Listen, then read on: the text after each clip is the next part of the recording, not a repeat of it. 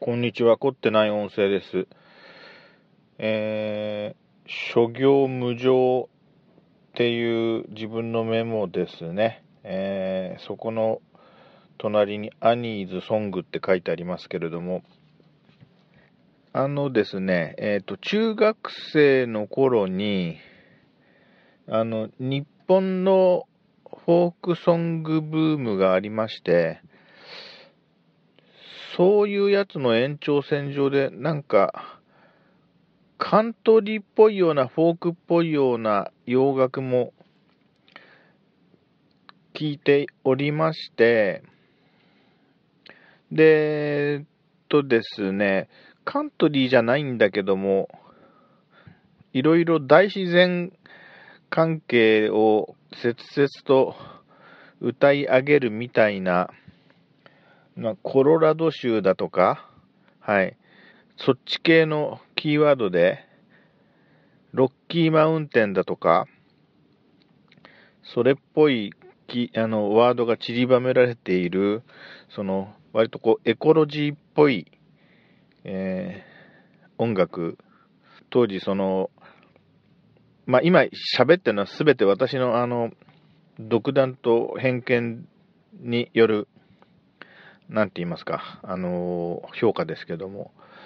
まあ、それっぽいものが好きだった少年の私はですね、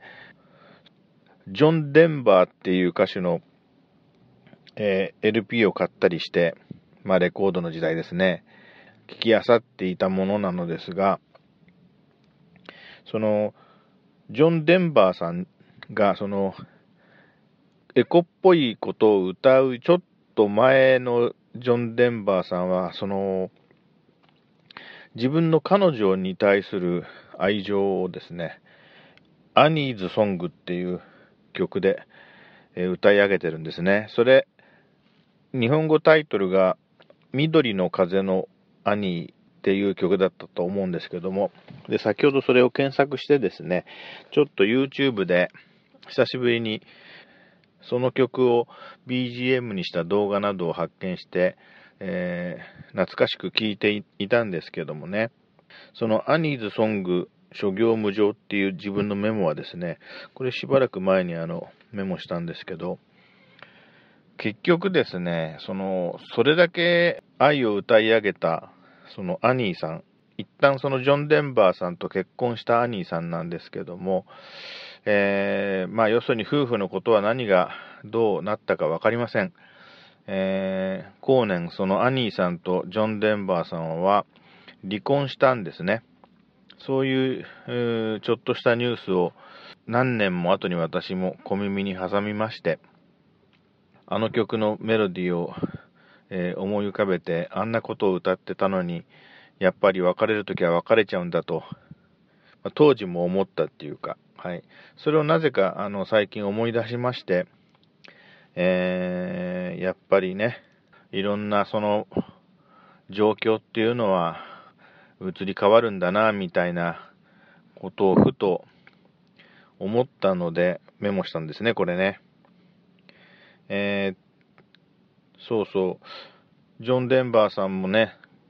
何年か前に亡くなりました。えー、その、アニーさんと別れる前のジョン・デンバーさんはね、ネイティブアメリカン系のですね、お子さんを、えっ、ー、と、養子として育ててらっしゃったという気がするんですけど、そのあたりもちょっともう私の記憶も曖昧ですけれども、そうなんだとか思っていまして、その後、まあ、別れたっていう話を聞きまして、